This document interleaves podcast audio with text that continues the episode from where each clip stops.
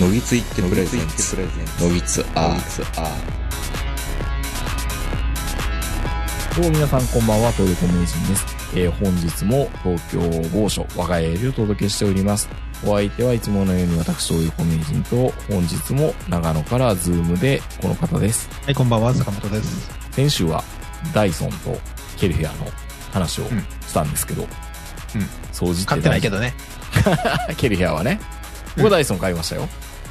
でもね、ダイソンね、多分ね、小さいやつだからね、本当の威力そこまでないんですよ。ただ、1.5キロぐらいの日本の機種と比べたらやっぱり全然パワー違うなって、うん何がどうすごいのかっていう、そのモーターの仕組みとかいろいろあるとは思うんですけど、やっぱよくするなと思いました。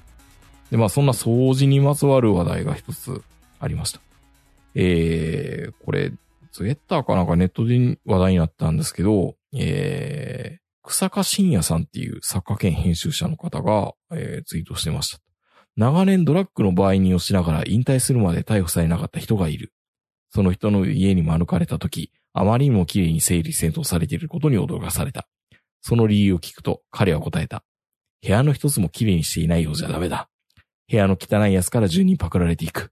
家に帰ってそうしましたっていうことを言っていたんですけども、やっぱりなんだろう。これって役の売人とかだから、体は常に綺麗にしておかないっていうと、綺麗にしていかないとダメだし、こう自分の行動とかが絶えずよく把握していないとダメだし、頭の中も整理されていかないとダメだし、行動も綺麗になっていないとダメだしっていうことで整理整頓しているってことなのか、なんかこのレオン的なストイックな 生活なのか、なんかよくわかんないんですけど、なんかちょっとざわざわっとしながら、ちょっと、まあ、罪、売人だからあんまりいい話でもないんだけど、あ、そうか、ってちょっと、旗と膝を打つみたいな感覚にとらわれましたけど、うーん。どうなんでしょうね。坂本さんとか結構整理整頓は得意ですよね。基本。得意ですね、多分。あのーただ、物、物が多すぎるんで、うん。整理整頓をし続けても、そうは見えないだけで、うん。基本掃除は好きですからね。あのーそうですね。なんだろうな。この前見た映画で今年入って映画ってほとんど見てないんですけど、素晴らしき人生かなあの役所工事があの、無所に入って、ずーっと人生の半分ぐらい刑務所に入って、抜け、あのー対処して、ええまあ、一般生活を送るっていう映画もあったんですけど、やっぱりそこで役所工事も言ったのは、刑務所入ってよかったことは、整理整頓だけはもうほんと徹底されるっていうことを言ってましたね。まあ、それって自衛隊入ってもそうなのかもしれないんだけど、やっぱり整理整物頓っのて。物の置く場所は絶対決まってますもんね、刑務所って。うん。なんなんでしょうね。会社の整理整頓はできるけど、プライベートの空間なんて途端にだらしなくなるとかね。いや嫌でしょ自分の机の上にこの白いテープ貼ったりとかすんの。いや、もう、え、白いって、ここが、うん 何々の置き場所みたいな。そうそうん。う。なんで家で 5S とかせなあかんねんな。確かにね。ただでももうそこもでもやっぱ物の置く場所っていうのは家族でやっぱ決まり、決まりはあるわけじゃないですか。いや、まあ、バスタオルぐらいじゃないの。物の置き場所決まる場所、いやでもやっぱ決めますね。ここだね。靴下とか。うん。あ、それはもちろんありますよ。だってクローゼットの中でそういう割り振りはするわけじゃないですか。え、そいやこ、俺長そい間え、そこはないのあんだけ貴重面そうなのに。服を畳まないんで、はあ、はあはあはまあ、ハンガーにかけて干して、そのハンガーのままクローゼットに直すんですよ、全部。あ、あ、まあまあそうですよ。あの、季節が変わらない限りは。で、靴下とうん。トランクスは一色たにして引き出しの中でバーンみたいな。バーンでいいんですかまあまあ、それでもい小や分けしてるっちゃ小分けしてるんでしょうけどね。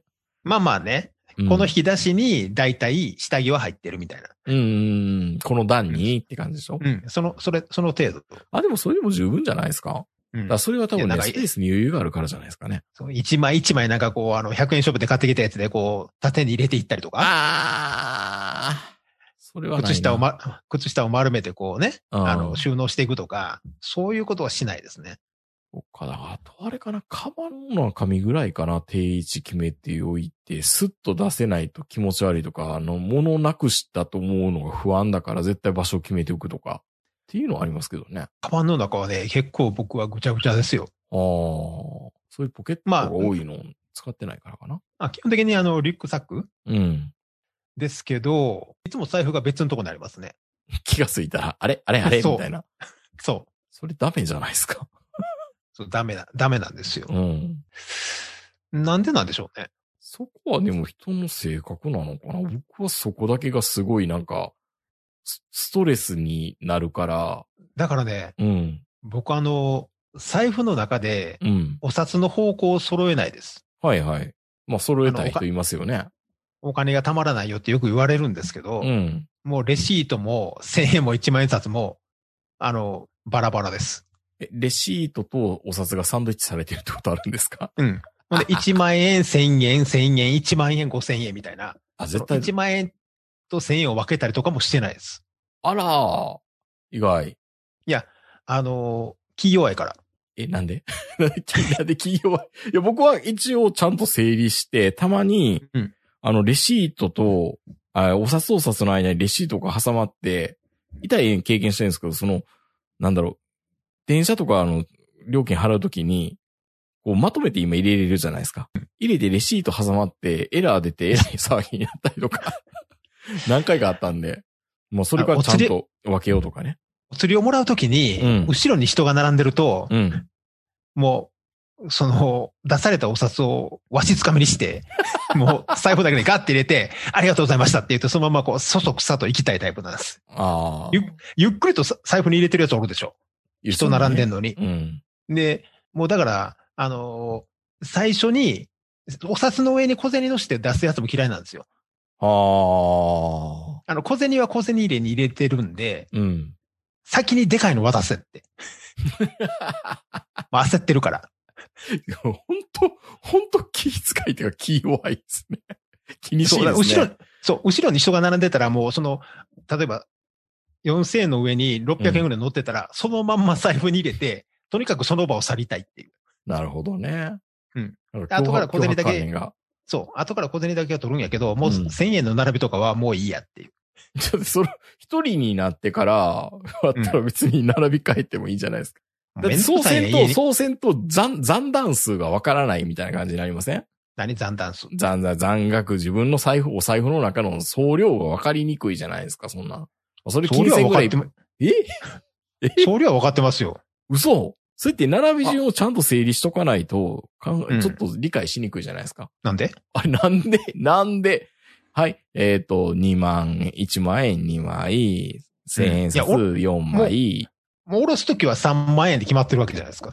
え、なにどういうこと ?3 万円、3万円を切るとオートチャージよろしく、坂本さん自分でお,、金下ろしてくるんですかそう、安田一平みたいにね。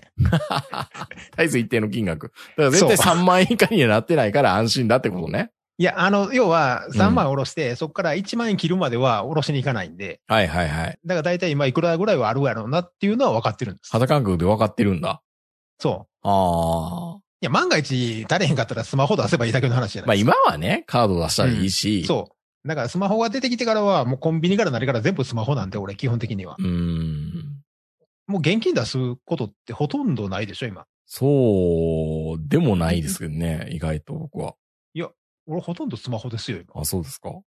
だからもうマクド行こうが、ミサドーナツ行こうが、コンビニ行こうが。うん。何まペしイてやペイこのみたいな。そのね、長野にあるスーパーはほぼ全部、そのなんとかペイなんで、ほスーパーもペイです。ほんで、あの、ガソリンスタンドは会社のひ給料引き落としなんで、う。うん。基本的に、その気になったら、現金ゼロで1ヶ月暮らしていけますよ。まあね。その気になればね。そう。ただ、でもやっぱり財布の中にお金は入っといてほしいので、うん。何かあったっていうとこ思ったらちょっとね。そう。だから、一月の最初に、まあ3万円を入れるとするじゃないですうか。ん。そうするとね、下手するとね、2万円はそのままずっといますね。じゃあ安心ですね。確に。かにその生活してたら、残高気にせんで、残残額気にせんでいいのか。あーた、だ、レシートが山のように間に挟まってるから、レシート入れなんですね、財布よりかね。そう。だから、たまにレシートを捨てる日っていうのは決めてるんですけど、そんな日あるんだ。いや別に。にあの、カレンダーにレシート捨てる人は書いてないよ。あの、今日はレシートを捨てようかなと思って、財布の中からこうレシートとか、バーっと出して、ペッて捨てて、でも、お札を揃えたりはしない。まあだからその、警察にパクられるとかパクられないとか以前の話なんですね、今坂本さんの場合ね。でも部屋は整理整頓したい。したいですよね。うん。でもカバンの中はどうでもいいっていう。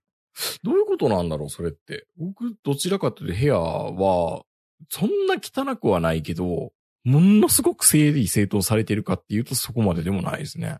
いや、昔ね、一うん回挑戦したんですよ。その、マンハッタンなんとかのこのカバンを買った時に、うん。意外とあれポケットがいっぱいあって、ポケット多いところはそれを何に入れようかなって計そ算うそうそうしていくところが楽しいわけじゃないですか。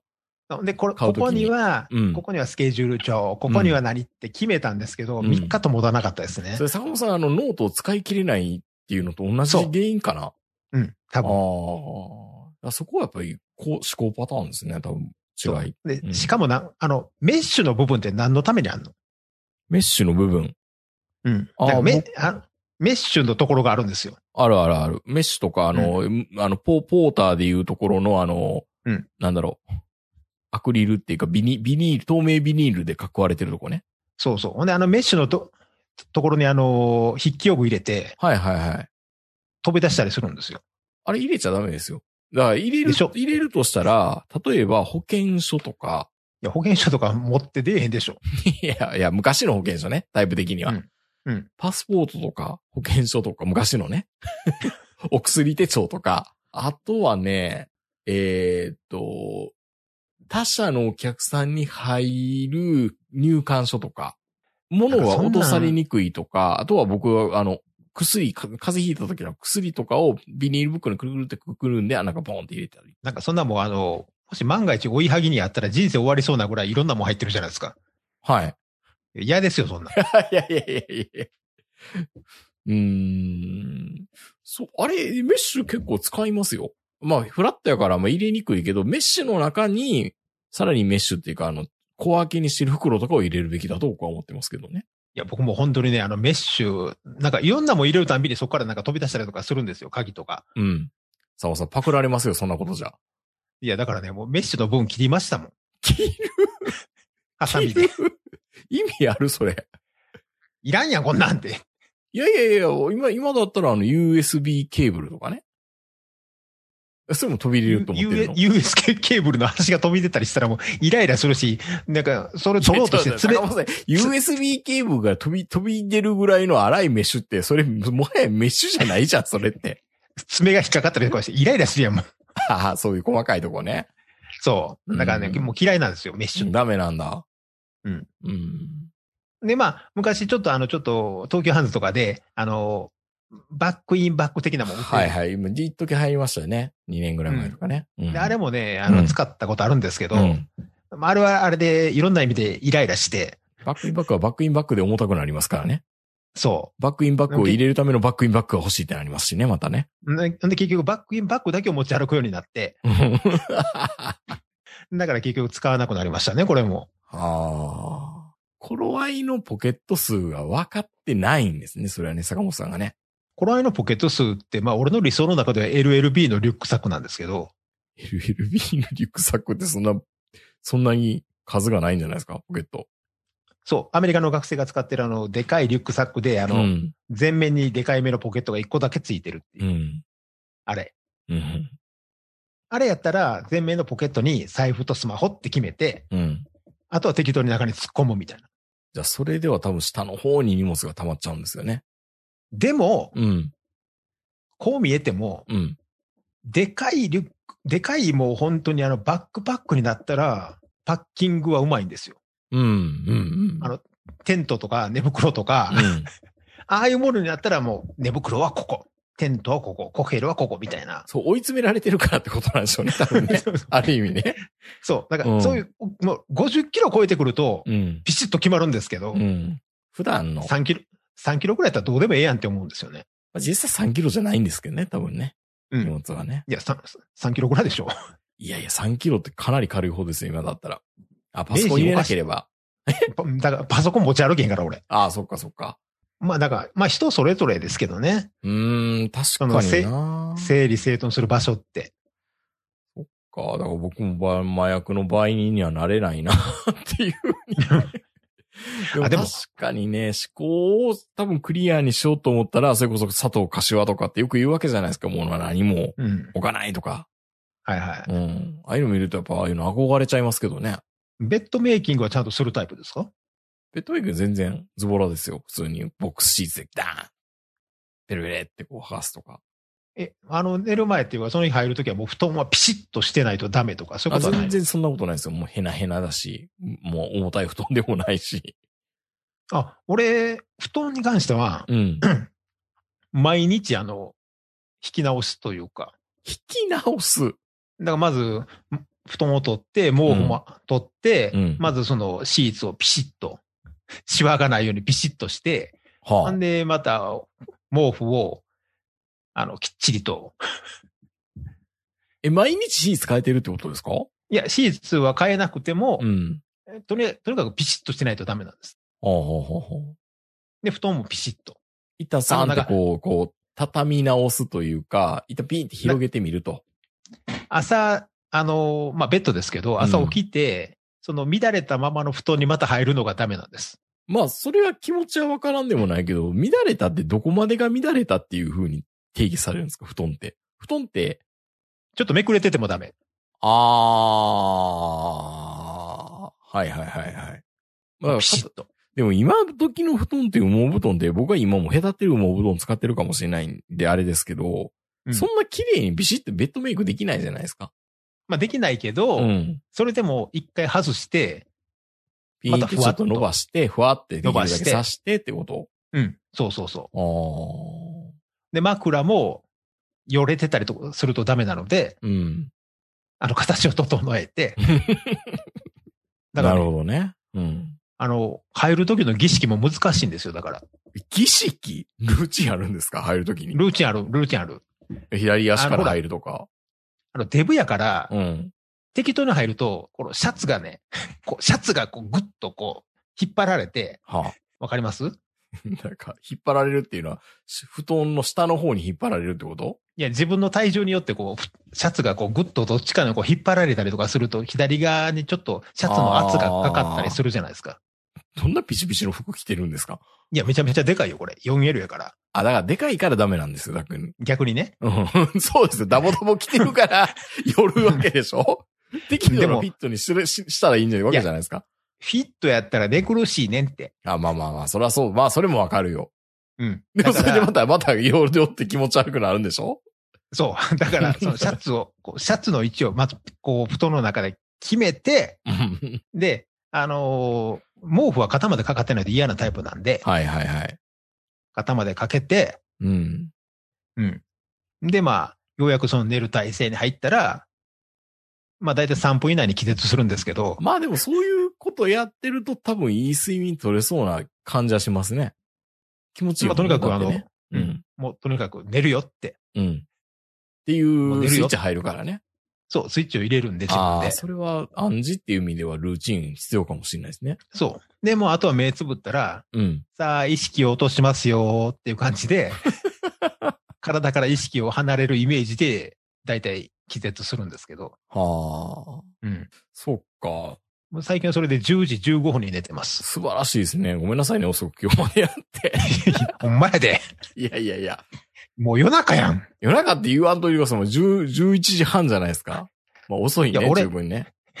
朝5時には毎朝起きてるから。昔思い出してくださいよ、坂本さん。ま だほんまやでま。だこの時期からさあやろうかって言ってたじゃないですか。 昔やったらこの時期から確かあの、 銭ゲバに行こうかっていう話になってましたけど ね。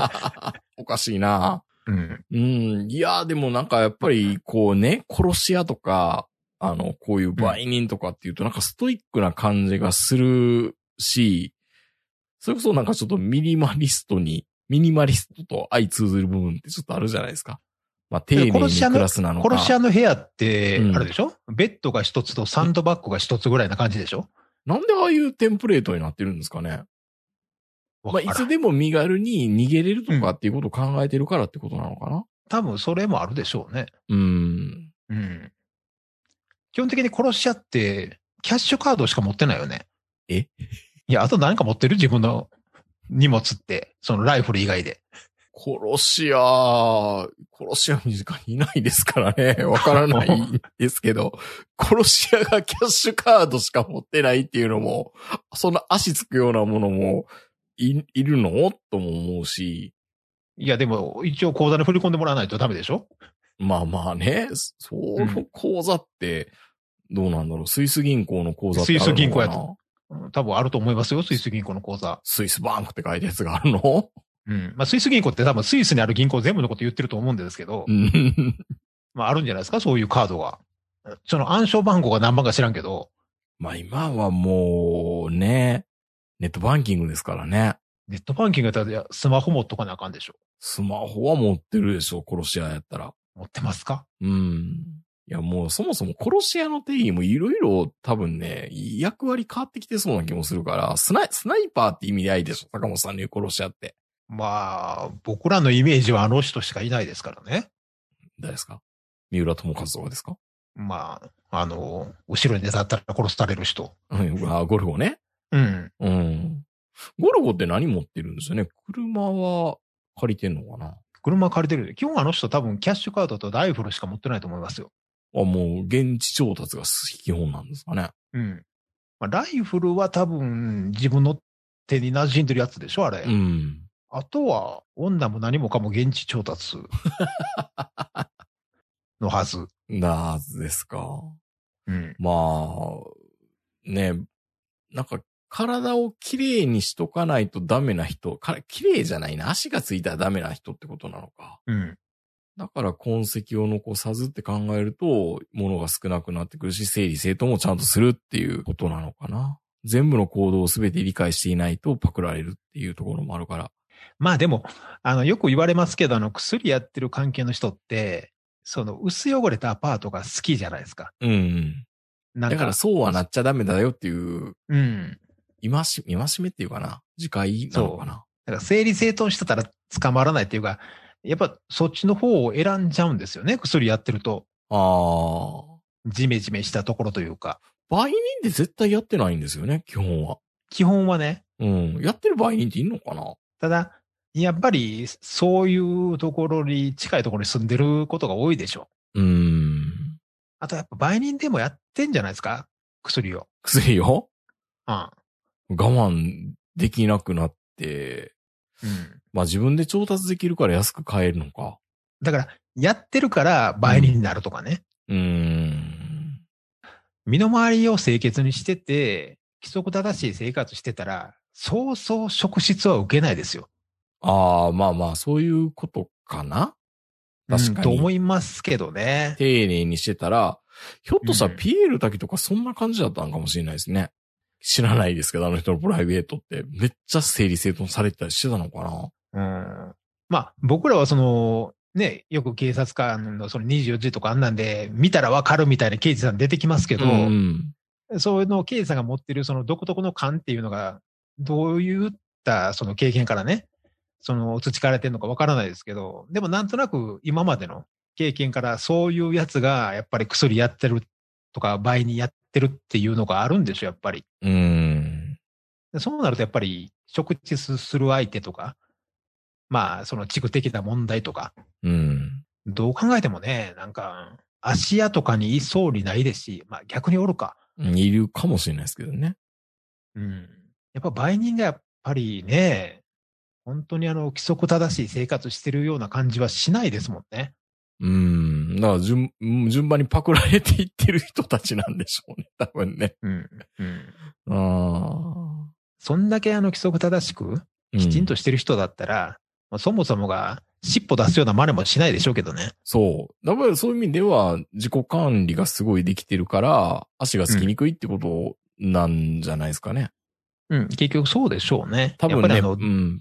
ある意味道具を大切にしてる人っていうか、うん。いや、そう、そう、そう、そうですよ。あの、ホルダー整理ももうバッチリですよ、多分。ですよね、うん。アウトルックのホルダーとかもすっごい綺麗に区分けされてるかもしれないですね。あ。ちゃんと色もつけてね。色 もつけて、あんなん絶対言わらんけどね。うん、あの色分けでなんかつけられるいや、無理。え、あんあの色の中、何を重要にしたらええの赤とりあえず赤、僕、あの、スケジューラーは、あ、あの、休みは赤色にして、大事な会議はオレンジ色にして、うん作業、作業時間どれぐらいしてたかって把握したいから、資料作成の時間は、あの、緑色とか、オリーブ色とかにはしてますけど ね。難しいわ。いや、最初はしてましたけど、うんめんどくさいもん。うん。まあまあ、スケジューラーはできる。うん。ただメールはね、無理。ですよね。うん。いやー、そっかー。まあ、売人の話はでも結構ね、旗とね、あ気をつけよう、そう、そうしようかなっていう気にはなりましたね。ですよね。うんあの、だから、よく職質されてる人たち、うん。あの、テレビとかであくまで見てる感じですけど、うん。やっぱ車も汚いもん。あー。車ってなかなか汚くできるもんじゃないですもんね。でもなんか椅子とか後ろの座席とかう、ん。なんとなく乱雑ですよね。ういん。車ってそんな汚くできるそもそも。や、できない。できないですよね。だってき嫌だもんだって汚かったよ。あの密室で。でもそういうのが好きなんでしょうね、やっぱりね。薬やってる人とか。そううそう好むんですかね。ん。あと匂いとかね。うん。うんあと普通に注射器落ちてたりするしね。いやいやいや。もう一発アウトじゃないですか、そんな。そう、一発アウトやねんって。もうそれもわからんぐらいもうラリってんのかな。そうそう。はあ。いや、だって家でやればいいやん。そうね。うん家でやったら絶対バレないんだもんね、普通は。なんでわざわざ車の中でやったりとか、車運転したりとかすんのかなっていう。 あの、普通にあの、役の話してますけど、僕ら何もそんな、そんなとこ縁遠いけど、不思議ですよね、あれもね。うん。うん。継承21見るだけですけど。うん。うん。でもなんとなくわ、だって車、別に車の中見るんじゃなくて、車からこう漂ってるオーラを見るだけでわかるんでしょあれ。見る、わかるのかなうん。うん。食、食質をしたらいいっていうのが。まあ、だからって定期的にパクられるんですよね。うん。うんまあやっぱり、こればっかりはやっぱりその経験ですよね。多分。俺もたまに聞かれたりするんですよ。職質でいや、職質じゃなくて、例えばこの、このカメラ、うんどこが悪いとか、うん。このカメラもうちょっと使えるとか、うん。で、その時にまあ適当に言うんですよ。うん。あーあと、うん、500回ぐらいかなとか、 うん。もうダメですねとか、何の根拠もないんですけど、うん。まあ当たってることが多いですね。ええやっぱり。もうもうそのシャッターを巻き上げる時の感触とか、ー。あうん、その油の切れぐらいとか、あ。それでなんとなく経験うん。だから多分そういうもんがあるんでしょうね、警察の人にも。したな。うーん。まあでもとにかく、5S は大事だなっていう。 OS 大事ですね。パクられないためにも、パクられないいためにたは。めにもね。うんあ。ーまあこれから何の仕事するか分かんないですけど、うん。やっぱり整理整頓は、整理整頓はやっぱりしとかないと。本当に物探す時間ってもったいないし、もう整理整頓できてないからもうなんか仕事がダラダラダラダラしちゃうっていうのもあるんで、本当になんかホルダー整理とかって大事だなと思うけど、ホルダー整理する時間もないぐらい忙しい時もね、うんありますからね。確かにホルダー見ただけで仕事できるかできないかっていうのわかるような気もするな。まあ僕のパソコンちょっと見せられないですけどね。いや、もう恥ずかしいですかいや、ホルダーって言われても、この20年分ぐらいの資料でしょありますね。うん。うん。えどうやって、どうやって、お思い出がいっぱいですよ。僕なんかは。いや、どうやってす、 どうやって整理するのこれ。無理。 あの、僕は、あの、うんなんとか期、なんとか期みたいな感じで分けてます。あの、自分の中であ、あ社長、うん課長島工作 なんとか編みたいなああ、はいはいはい。シリーズで分けてますよ。もうたまに目つぶって捨てるときありますけどね。い怖い怖い、そんな。や、だって、もう1年以上見てないやつは、うん。いいでしょっていう。まあまあ、そういう言い方もできますけど、会社は、会社はそういうわけでもいかないですからね、多分ね。うん。うんいや、前、あの、ときめき理論で捨てようと思ったら全部ときめけへんかったから、仕事なんかはそうやろ。うと仕事でときめき求めるなよって。ん。うん。だから、まあ、ときめきではあかんなっていう。だかうんら、あの、うん誰、誰かが、あのね、あの、提案した、あの、1年間使ってないやつは、もう見ないから捨てろっていう。ん。うん。あの、ファイリングでしたっけ仕事は一年。いや、でも捨ててもいいけど、それは電子化しろよって頭がきたもあったと思いますよ。でしたっけ、ん。 それをね、プライベートでやろうと思ったらね、スキャナうーん買おうかどうか迷ってたんだけど、やっぱり、コンビニでできるじゃないですか、スキャンも。でも、できればもう、あの、裁断して、うん本丸ごとみたいなのしたいじゃないですか、やっぱり。まあ理想はね。理想はね。うんでも、実際目の前に積まれた本の数見たら、うん。裁断してるだけで人生終わるわって思いますもん。もう無理ですよ。だからもうあの、本を捨てるとか資料を捨てるっていうことは、もううんほぼほぼ諦め。スナイパーとか厄介にはなれないですね、多分ね。いや、慣れないですね。そもそも自由、うん自由に動けないでしょ。僕は慣れそうな気がするんですけどね。そんな明治は動慣かれんじゃないですかうん。いつでもどっかに逃げたいっていうのはあるんで、 願望として。あ、願望としてね。なんか、うん、門倉コーチみたいに、うん。なんかいなく突なり、然ねでいなくなる人の気持ちはわからないでもない。全部捨てて、いなくなったらなんか面白いのになって思う時たまにありますからね、やっぱり。まあ、もう僕も皆さんのラジオの前の人のと意見は一緒なんですけれども、うん。まあやっぱあのテレビ電話はきついなっていう、テレビ電話。 1日5時間でしたっけ、うん。あちょっときついかな。うん。やっぱ重かったのかな。わかんないですけどね、うん。実際のところ。プロ野球ってたまに失踪する人出てきますよね。うん、定期的にいますよね。普通の一般人の割合よりも多いかもしれないですね。人口比にしたら。なんかあるんでしょうね、やっぱり、独ね。特のね、なんかあるんでしょううね。ん。うん。まあ、あの、無事だよ って。探さないでくださいって。探さないでください。一回だけしてあげたらね。うん。連絡すればいいんじゃないのかな。うん。怒らないで出てきてくださいって。うんその前には奥さんが、あの、いろんなところにお詫びしないと、 こんなご迷惑をおかけしてって言えば言うほどうん。帰りづらくなるか帰りら。づらくなるから。いや、多分ね、門倉さんとか、それからまあ昔あの巨人とかオリックスにいた草野木さんもそうですけど、うん。いい人だと思うんですよ。うん。目立つと思うねんな、あの人きっと。うん。どこに行っても。うん。まあ、この、この放送がね、あの、上がる頃にはもしかしたら、出てきてるかもしれないですね。うん、出てきててほしいですよ。このまま本当に、あの、何の音沙汰もなく行方不明とかはちょっとやめてほしいなっていう。門倉さんも整理整頓してたのかなまあでも本当に、あんまり物はない方がいいなとも思いつつ、まあでも整理整頓できるんだったら、やっぱそれに越したことはないですからね。ですね。うーん。うん。まあちょっと、ちょっとずつ整理整頓はしていきますよ、やっぱり。そうですよね。年取ればやっぱりね、あの、姉妹自宅って言ったらいいのかね。まあ就活というかね。就活っていう意味ではある程度年齢超えたらやっぱり、しね、シュッてこう圧縮していく方向に動かないとダメなんだろうなと思うんですけど。まあちょっと、うん、掃除しようって思いました。わかりました。は僕いもできるだけ、あの、捨てるもんは捨てたいと思います。そうですね。はい。いつでも行けるようにっていうことは大事かもしれないです。はい。はいえーそれでは皆さんおやすみなさい。さよなら。さよなら。